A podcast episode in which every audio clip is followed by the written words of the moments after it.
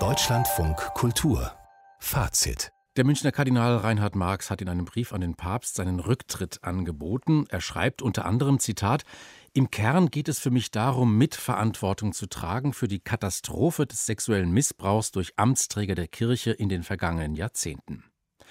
Das ist, so kann man das glaube ich sagen, ein Paukenschlag. Darüber werde ich gleich mit Johanna Rahner sprechen, Dogmatikprofessorin an der Universität Tübingen. Doch zuvor ein kurzer Blick zurück auf das, was sich in den vergangenen Jahren da aufgestaut hat. Sabine Winter. Es ging ihm nie darum, den Glauben an den Zeitgeist anzupassen, aber er will Veränderungen, mehr Verantwortung für Frauen, mehr Ökumene und eine lückenlose Aufklärung der Missbrauchsfälle, Themen auch des synodalen Wegs, des Reformprozesses zur Zukunft der katholischen Kirche, den Marx mit angestoßen hatte, gegen den Widerstand vor allem konservativer Bischöfe. Das ist dann der Ort, auch Gegensätze auszutragen. Das, deswegen mache ich das doch oder machen wir das, ein solcher synodaler Weg. Dass nicht in der Zeitung was steht, in dem Blog was steht und der Bischof hat getwittert und der macht jenes und da wird wieder gekräht. Nein, jetzt kommt mal zusammen, hier in diesem Raum reden alle miteinander und nicht draußen. Jetzt hier mal reden. Die 2010 begonnene Aufarbeitung des Missbrauchsskandals im Erzbistum München und Freising beschäftigt ihn nachhaltig. Damals kamen viele Verfehlungen ans Licht und auch systematische Vertuschung.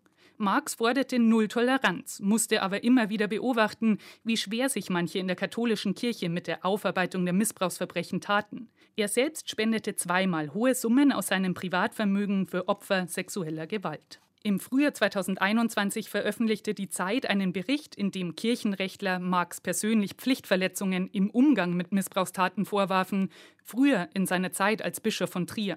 Bereits einige Monate zuvor hatte er sich selbstkritisch gezeigt. Schuldig empfinde ich mich besonders im Blick auf die Vergangenheit, weil wir zwar ab 2002, als ich Bischof von Trier wurde, sehr gut überlegt haben, wie kann überhaupt jemand möglichst nicht eingesetzt werden, der eine Gefährdung für andere ist. Also Schutz der Opfer war schon im Blick, noch nicht ausreichend, wie wir dann gesehen haben.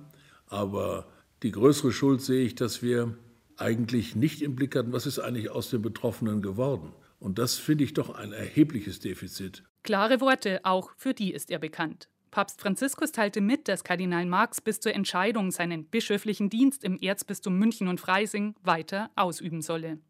Die Vorgeschichte zum Rücktrittsgesuch des Münchner Kardinals Reinhard Marx. Wie diese Nachricht zu beurteilen ist, welche Handlungsmöglichkeiten sich vielleicht auftun, darüber möchte ich nun mit Johanna Rahner sprechen. Sie ist Professorin für Dogmatik, Dogmengeschichte und ökumenische Theologie an der Universität Tübingen und jetzt zugeschaltet. Frau Rahner, guten Abend. Guten Abend.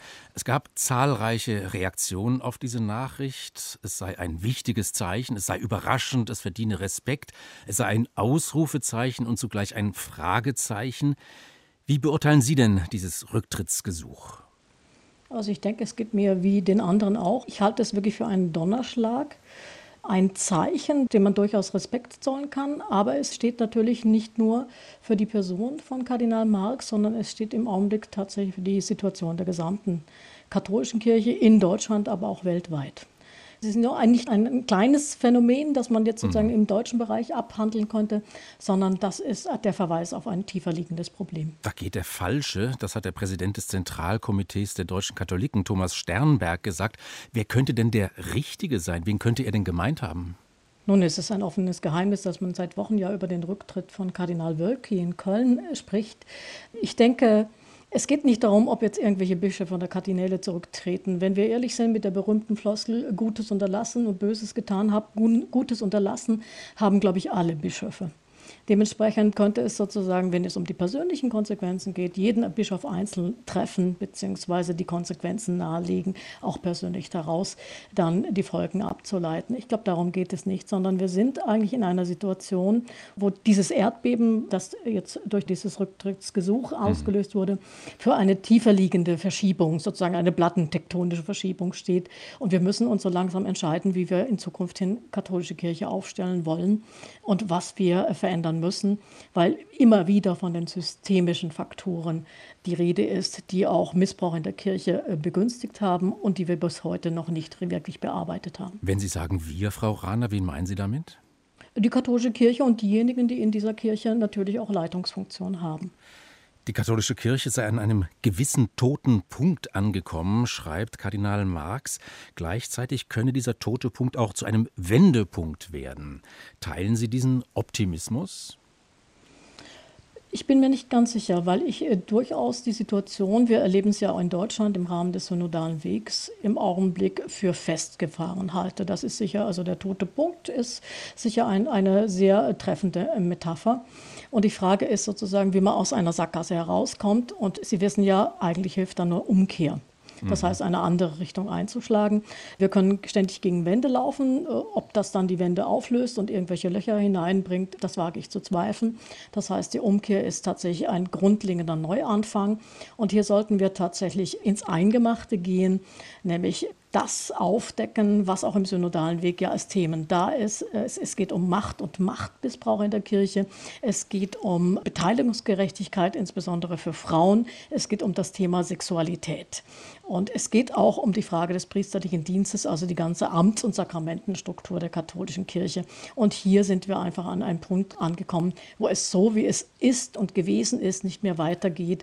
Also mit den ewiggestrigen Lösungen, die man dann auch so mit der Betonung des Ewigen mhm. dann noch festhalten will, werden wir nicht weiterkommen. Also ganz grundsätzliche Fragen stehen da zur Debatte. Sie sprechen von Sackgasse, Kardinal Marx von Totenpunkt. Ist das auch Ausdruck von seiner Machtlosigkeit, wenn er genau jetzt zu diesem Zeitpunkt diesen Rücktritt anbietet?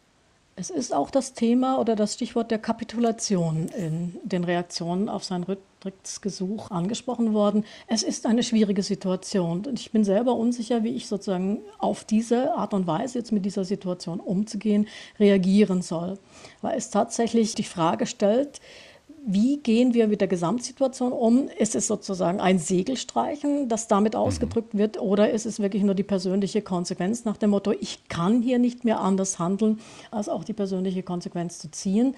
Oder spricht das dafür, dass sozusagen die Situation so nicht mehr auflösbar ist? Dann wäre die Frage, was tun wir jetzt?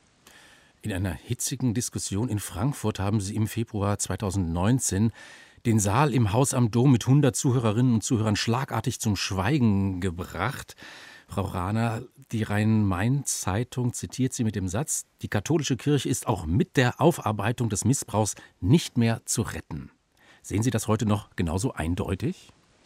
Ich hatte ja schon darauf hingewiesen, wir haben ein grundlegendes Problem und die Missbrauchsfälle bzw. die Situation jetzt, in die die katholische Kirche in den letzten Jahrzehnten eigentlich hineingeraten ist, ist nur ein Symptom für ein grundlegendes Problem. Ich selber habe vor gut 35 Jahren zu studieren begonnen und frage mich seit einiger Zeit, was ist eigentlich in diesen letzten 30, 35 Jahren passiert, dass wir in eine solche Situation hineingekommen sind. Und ich habe selber darauf keine Antwort. Ich weiß nur die Antwort, die die Leute meinen zu haben, die immer es besser wissen und die Wahrheit gepachtet haben. Das ist keine Antwort, sondern das ist der Marsch ins Ghetto.